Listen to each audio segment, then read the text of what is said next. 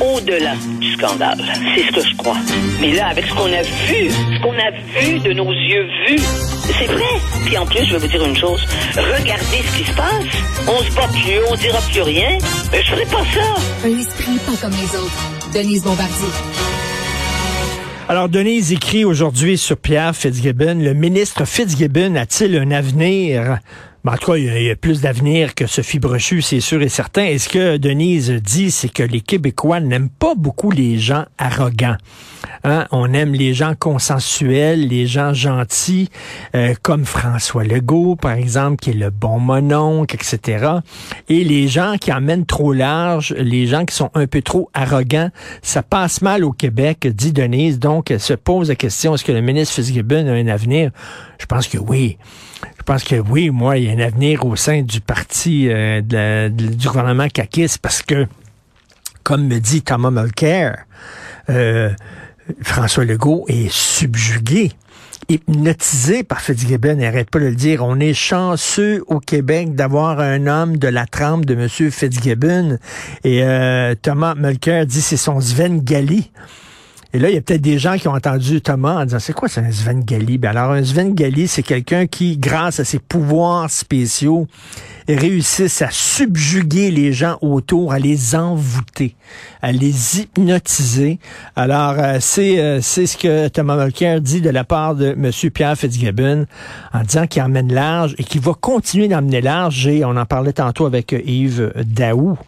Euh, on le voit que le vrai boss, là, c'est qui le vrai boss d'Hydro-Québec, c'est quasiment M. Fitzgibbon. C'est lui qui, en même temps, en même temps, Madame Brochu, euh, peut-être qu'elle voulait emmener trop large, puis peut-être qu'elle a dit, ça va être moi le boss d'Hydro-Québec. Je m'excuse, mais les grands plans stratégiques, hein, le plan stratégique est donné par le gouvernement. Ça ne veut pas dire qu'Hydro-Québec, après ça, il faut qu'il suive aveuglément. Hydro-Québec, après ça, ils ont des plans directeurs. Un plan stratégique, puis un plan directeur, c'est pas la même chose. Un plan stratégique, c'est dans, dans les grandes lignes. On va aller vers cette direction-là.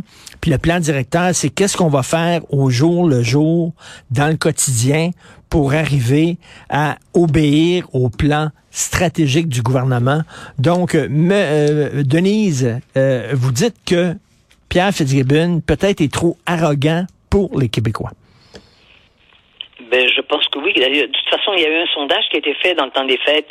Ils avaient mis le, le, la popularité des ministres et Pierre Fitzgibbon, il, était l'avant-dernier dans les dans les euh, dans, dans, dans la liste. Mais je pense qu'il s'en fiche complètement. C'est ça aussi. Donc c'est en ce sens-là que je pense que euh, Évidemment, il n'est pas, il est pas premier ministre, puis probablement qu'il veut pas le devenir, parce que c'est sûr qu'il a une attitude qui fait que euh, il donne le sentiment aux gens, et ça c'est terrible en politique. Il donne le sentiment aux gens qui sont tous inférieurs à lui. Et c'est ce qu'il fait constamment. Regardez hmm. comment il traite les journalistes. Euh, regardez comment il se fiche de tous, toutes les mises en. À chaque fois qu'il y a des, qu'il y a des, qu'on cherche, euh, qu'on essaie de voir là, que la responsable des, des conflits d'intérêts, elle, elle dit, mais dans ce cas-là, est-ce qu'il était, il était pas en conflit d'intérêts? Il s'en fout mais c'est parce que Monsieur euh, le, Legault, et ça c'est ça va être mon papier de demain, Monsieur Legault est, est complètement obnubilé par lui. Et puis il a le, et puis il a le monde des affaires pour lui. Mais, mais la question, c'est que on peut perdre des candidats. Moi, je, moi, je considère que euh, que la présidente de l'Hydro-Québec, c'est une c'est une grosse perte euh, pour la pour le Québec, parce qu'elle avait une vision plus large. Elle n'avait pas seulement une vision de comptable. D'abord, elle, est économiste elle-même. Elle a une formation d'économiste, qui est pas du tout la même chose. Et, et, et alors donc, euh, elle, euh, elle avait une des premières choses qu'elle a faites d'ailleurs, et ça c'est très, c'est en ce sens-là qu'elle pourrait faire une très très bonne politicienne, mais je sais qu'elle ne le fera pas parce qu'elle a quand même 60 ans, j'ai vu là, elle a 60 ans déjà, elle la fait pas, mais elle a 60 ans. Bon, mais euh, mais c'est mais c'est évident que elle est allée tout de suite rencontrer les autochtones. Il faudrait jamais mettre, à mon avis, il faudrait jamais mettre M. Fitzgibbon en face des en face des autochtones. Oui, mais madame, euh, Denise, est-ce que c'est pas normal que ce soit le gouvernement qui lance les, les, les grandes lignes, là, le, le, plan stratégique d'Hydro-Québec? En même temps, madame, madame Brochu, c'est pas elle la bosse, là. C'est pas elle, c'est François Legault. Non, mais, mais si on l'a nommé et ils l'ont nommé, c'est qu'ils veulent l'entendre quand même elle peut expliquer qu'il faudrait élargir. Et jusqu'à maintenant, elle avait mis en plan des choses. C'est pas, c'est pas, c'est pas François Legault qui l'a démissionné. C'est, c'est M. Fitzgibbon qui n'en voulait pas. Il n'en voulait pas comme interlocutrice. Elle n'est pas dans son cercle non plus. Vous savez, le Boys Club, là, ça existe pour vrai.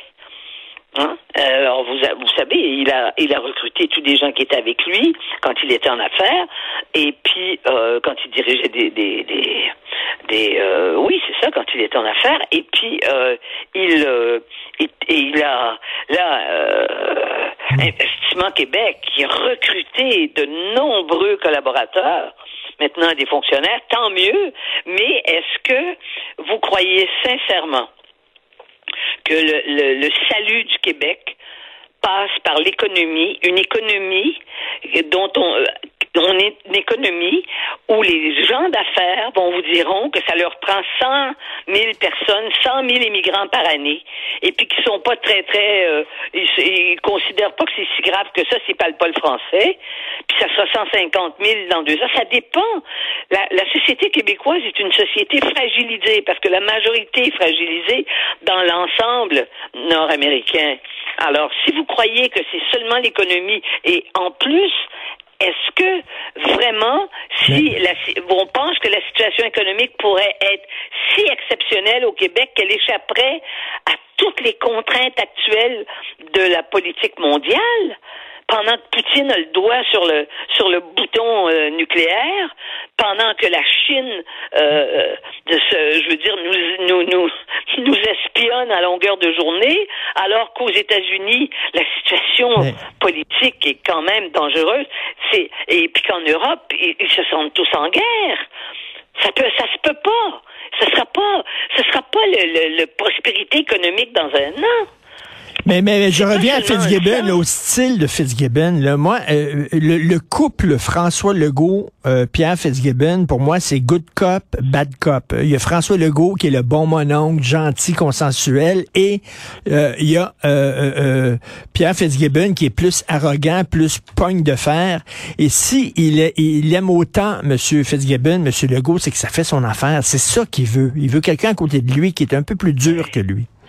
Mais je mais je crois pas que ça fait que ça fera son affaire politique. Parce que j'ai dit dans mon papier d'aujourd'hui que les Québécois n'aiment pas se hmm. faire prendre de haut. Et puis il y a des ministres, il y avait des ministres formidables dans, dans, dans j'allais dire dans l'ancien temps du gouvernement péquiste, il y en avait qui étaient, que je me souviens, il y avait un ministre qui était extraordinaire dans son domaine, je vous le nommerai pas parce que vous allez voir pourquoi. Et puis quand il partait avec son chauffeur, il disait à Québec, il disait allez dardard mon ami, dardard, il disait, ça veut dire allez allez, on s'en va à Montréal. Mais c'était, mais enfin, il n'était pas un ministre. Euh, je veux dire, c'est sûr, c'est un ministre qui, était dans un, domaine très très particulier. Mais euh, mais Fitzgibbon, parce qu'il il, va falloir qu'il apprenne, il va falloir apprendre, qu'il apprenne à travailler avec des femmes fortes y en a des femmes fortes et vous savez très bien que je suis pas celle, je suis pas de celles qui euh, qui, qui croient que une femme doit être engagée en lieu et place de l'homme tout le temps là. Non. Hein? Ben on, est, vous savez, vous connaissez ma position là-dessus. Déjà que j'ai toutes les femmes, j'ai toutes ces femmes là dans le dos euh, contre moi. Non, mais dans dans ce cas-là, si cette, il y a des femmes qui, vous savez, euh, bon, bah alors vous ne voulez pas, alors très bien, je m'en vais. Elle n'a pas envie d'entreprendre un combat euh, dans un rapport de force comme ça. Elle, veut expliquer, euh, elle veut expliquer. Elle n'a pas la même façon de voir. Bon, ben là, si ça fait pas son affaire, mais tout ça avait été négocié. Elle avait ben expliqué son plan avant. Ben, non, non, c'est vrai hein? qu'on va chercher une, une personne qui est forte et après ça, bon, on dit ben là, elle écoute pas puis elle n'en fait qu'à sa tête. Oui, mais c'est ça que vous vouliez en allant chercher votre texte. il y a la oui, il y a la manière et le contenu. Exactement, votre titre. Votre titre Oui. s'intitule le ministre, le- votre chronique, le ministre Fitzgibbon a-t-il un avenir? Est-il trop arrogant euh, pour les Québécois? Je laisse les lecteurs et lectrices en juger. Merci, bon week-end, Denise. Merci, bon week-end à vous.